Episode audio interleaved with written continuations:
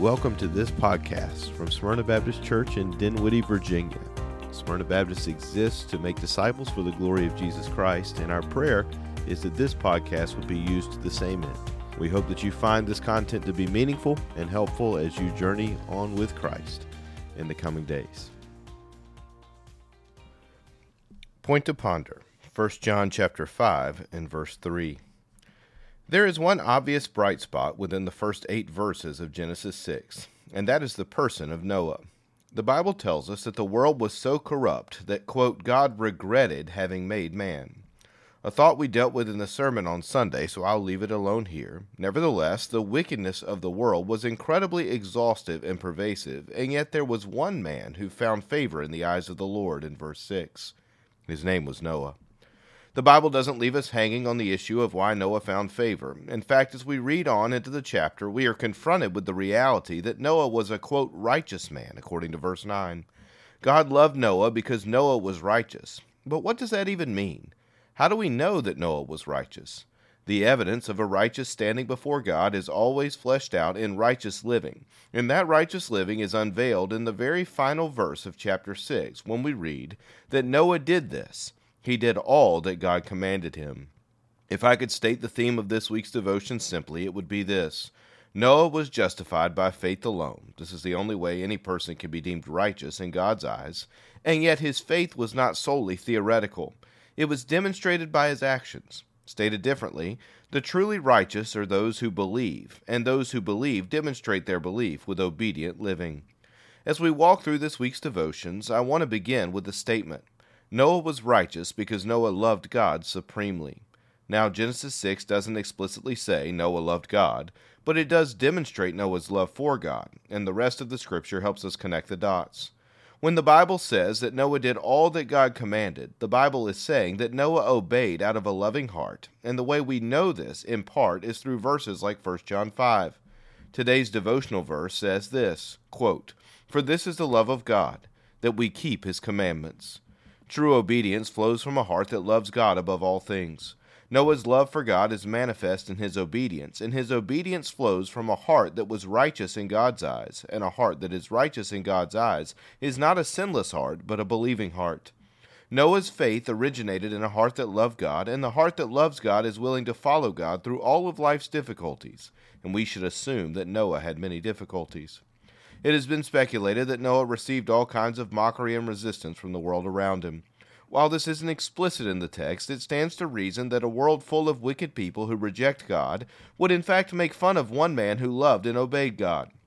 Additionally, when one considers the reality that Noah was building a massive boat that presumably was obvious to his neighbors and those passing through, it becomes fairly clear that this man did not fit in with his peers.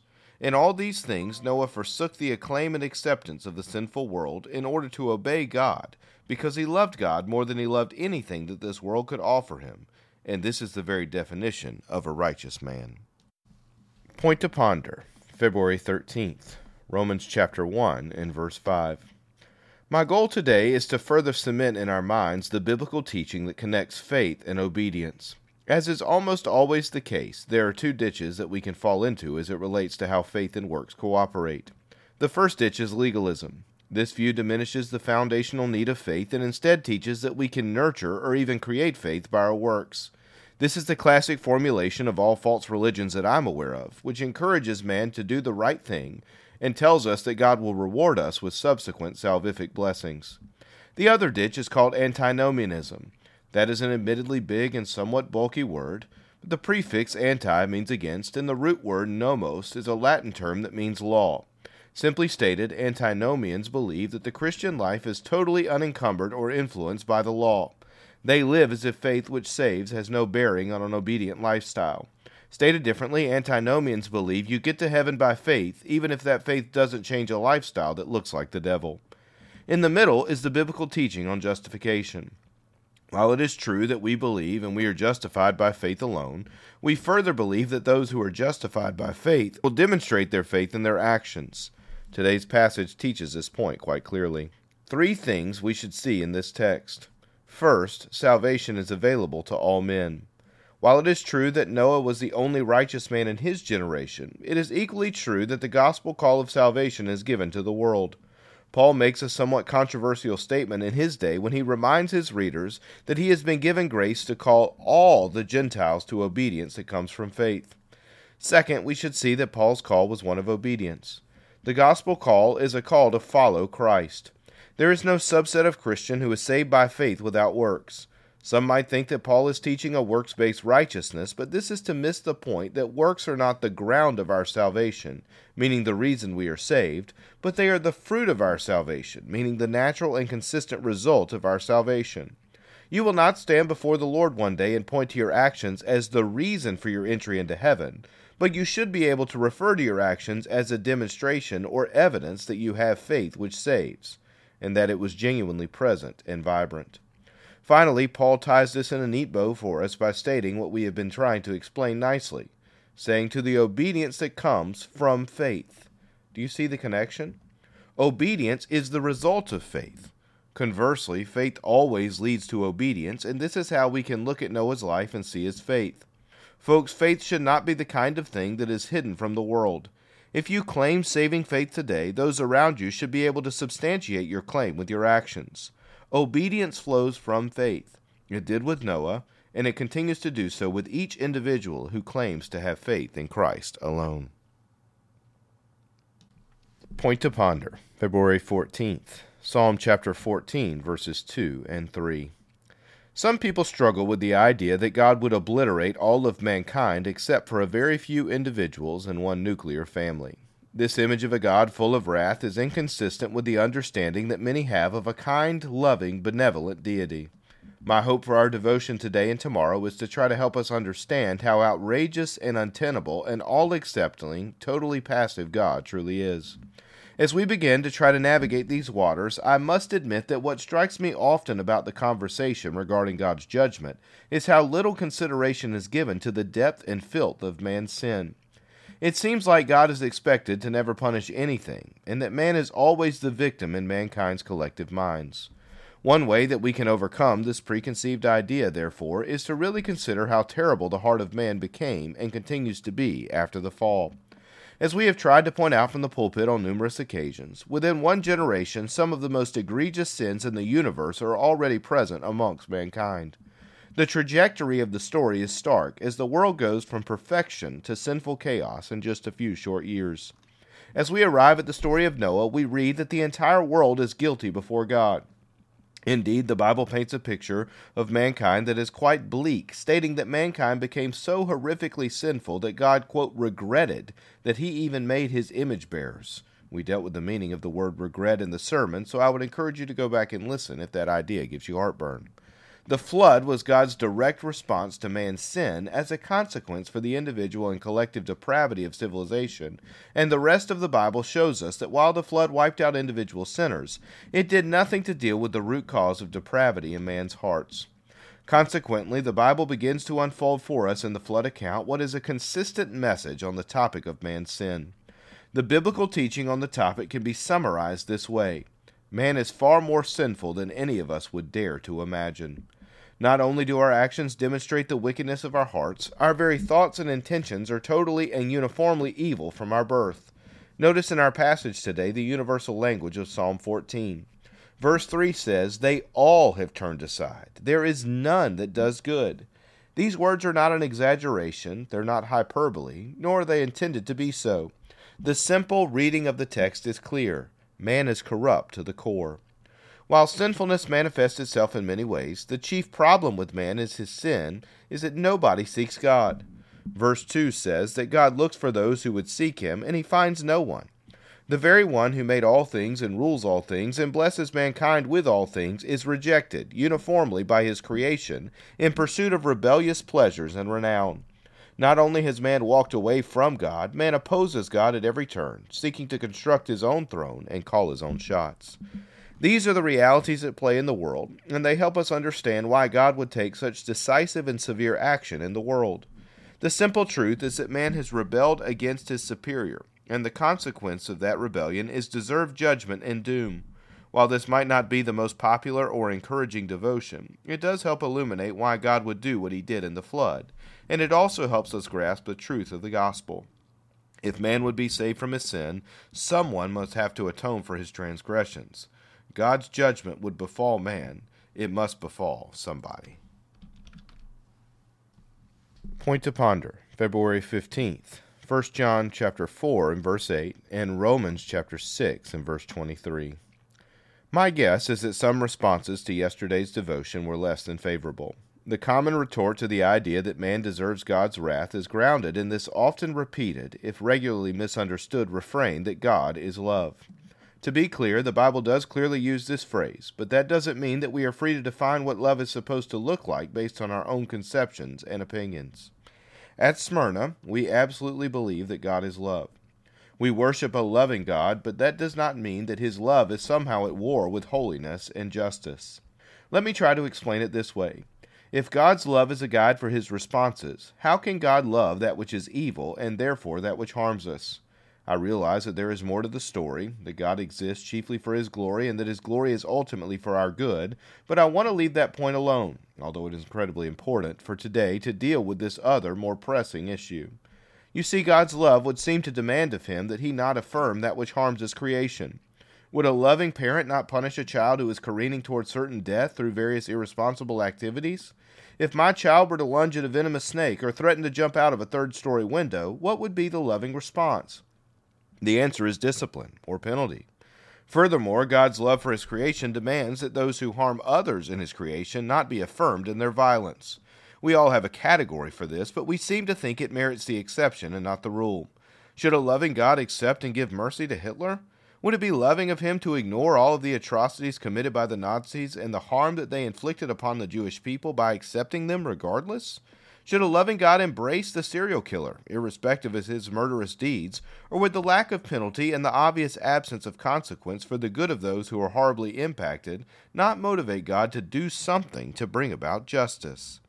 My point is that sin has consequences, both temporal and eternal, and that this is not because of some schizophrenic deity. It is the logical and necessary result of a loving God. If God is truly love, then he must love what is good, and he must hate that which is evil, because loving that which is evil is to embrace the enemy of good, and therefore is not loving at all. The Bible helps us define what is evil in the final verse for the day. Sin is evil. Sin kills. This means that a loving God must judge sin if he is going to walk in holy love. Sin is far worse than many of us dare to think. Its effects are absolutely horrendous, and it ultimately leads to death, temporal and eternal death. And this is not because God is unloving, it is precisely because God's love can only affirm that which is good. That is the only kind of God that we could worship. And thankfully, it is exactly the kind of God who is and will always be. Point to ponder February 16th, Ephesians chapter 2, verses 4 to 10. So, we have attempted to unpack the biblical realities and righteous motivations that would allow us to understand and affirm God's right judgment against mankind. We have said that God's judgment is fitting because man's sin is exhaustive and comprehensively evil, and we have further said that God's judgment is in keeping with his love because his love for his creation and his glory demands that he disdain those things which harm his world and revolt against his right rule as our sovereign. These two things being true, there is one question that arises that we must deal with. If it is true that all men are sinners, and it is, and if it is also true that God's character demands judgment, and it also is, then we must ask how any of us have any hope of escaping judgment. This is a question that is simply not asked enough. The real crux of the matter, the tension in the biblical storyline, is not how God could judge mankind. The real problem is how God could lovingly accept and save any of us. How can God look upon us and our filth and count us righteous? And why would He? The answer is the gospel. First, we see in Ephesians 2 that God sent His Son to die for us. Jesus lived a perfectly obedient life and therefore did not deserve the judgment of God. However, He was sent to the world as our substitute, and so He came to die as a suffering sacrifice to take our punishment upon Himself. The beauty and wisdom of the gospel is found in this exchange. Christ became sin for us. He suffered under its weight in the wrath that God must pour out on account of our transgression. And having totally absorbed the wrath of God, we can enjoy Christ's righteousness credited or imputed to us by faith alone. The second aspect of the gospel brings us back to 1 John. What would God cause to do this to his only begotten Son? The answer is unfathomable love. It is the love of God towards sinners that is revealed in the gospel of Christ.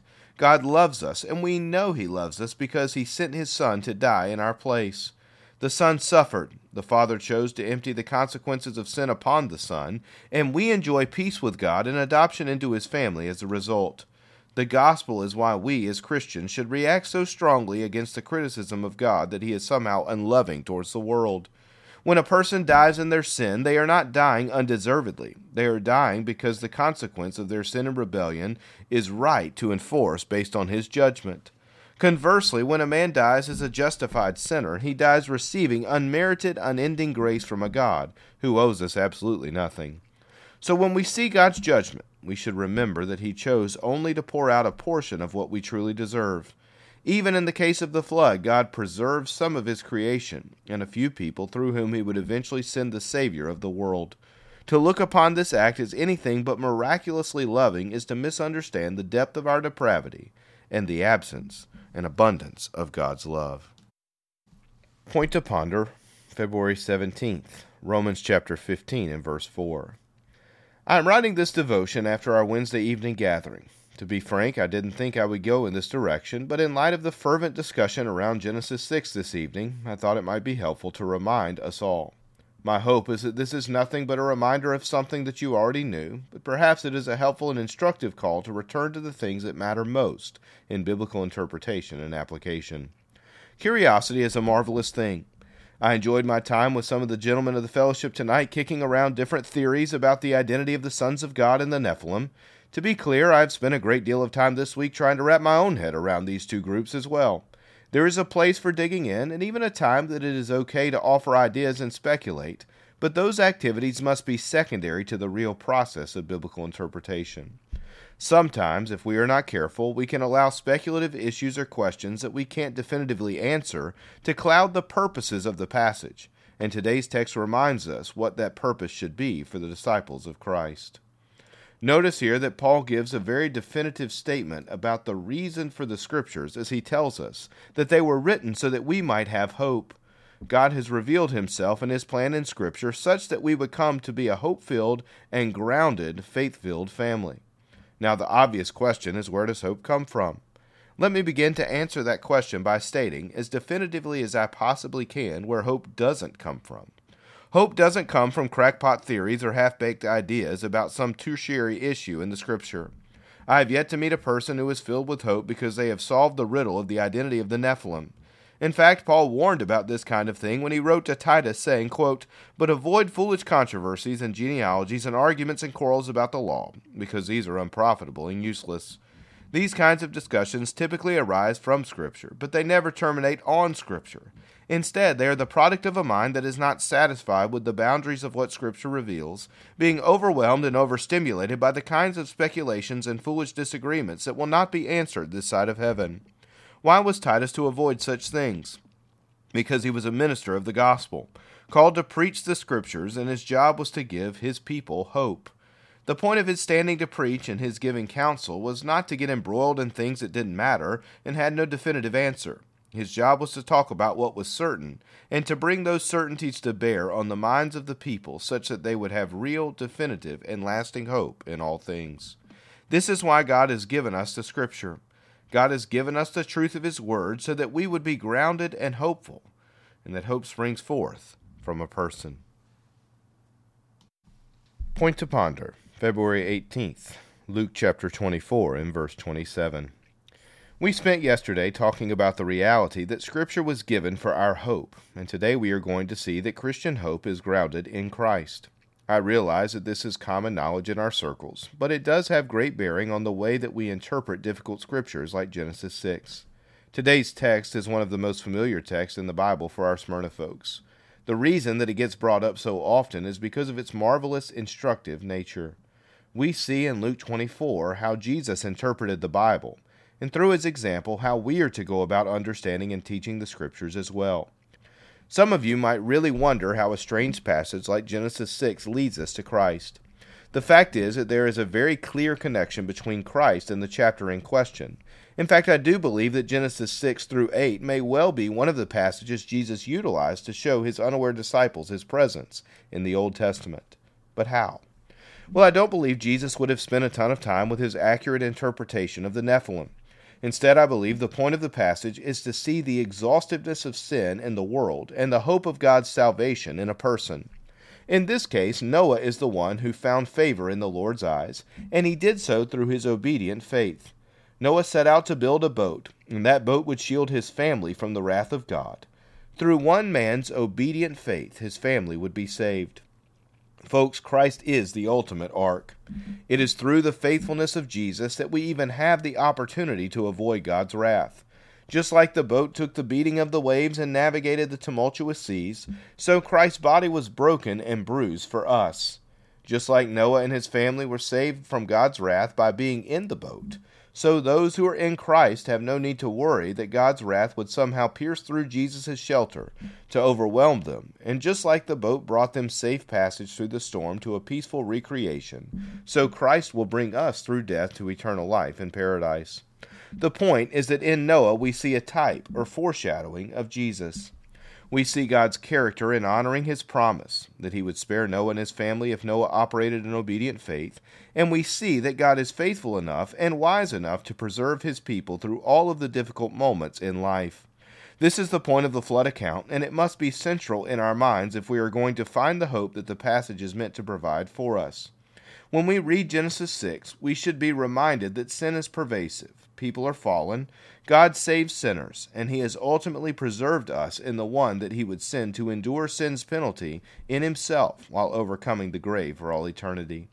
These truths provide real hope, and therefore this interpretation is very consistent with the overarching purpose of the Bible, according to the Bible.